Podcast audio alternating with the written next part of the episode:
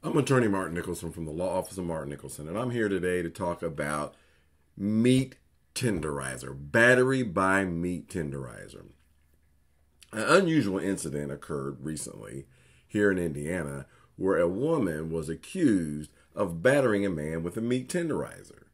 It's a kitchen tool, obviously. You know what a meat tenderizer is. Here's a picture of one.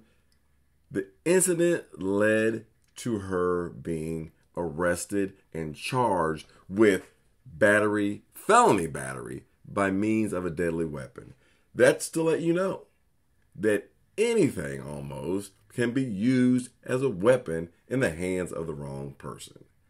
Now, if you are charged, first of all, let me back up.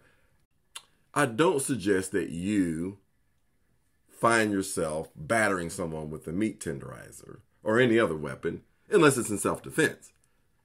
But if you are charged with a crime of battery by meat tenderizer, contact the law office of Martin Nicholson and we will fight for you. Don't forget to like and subscribe.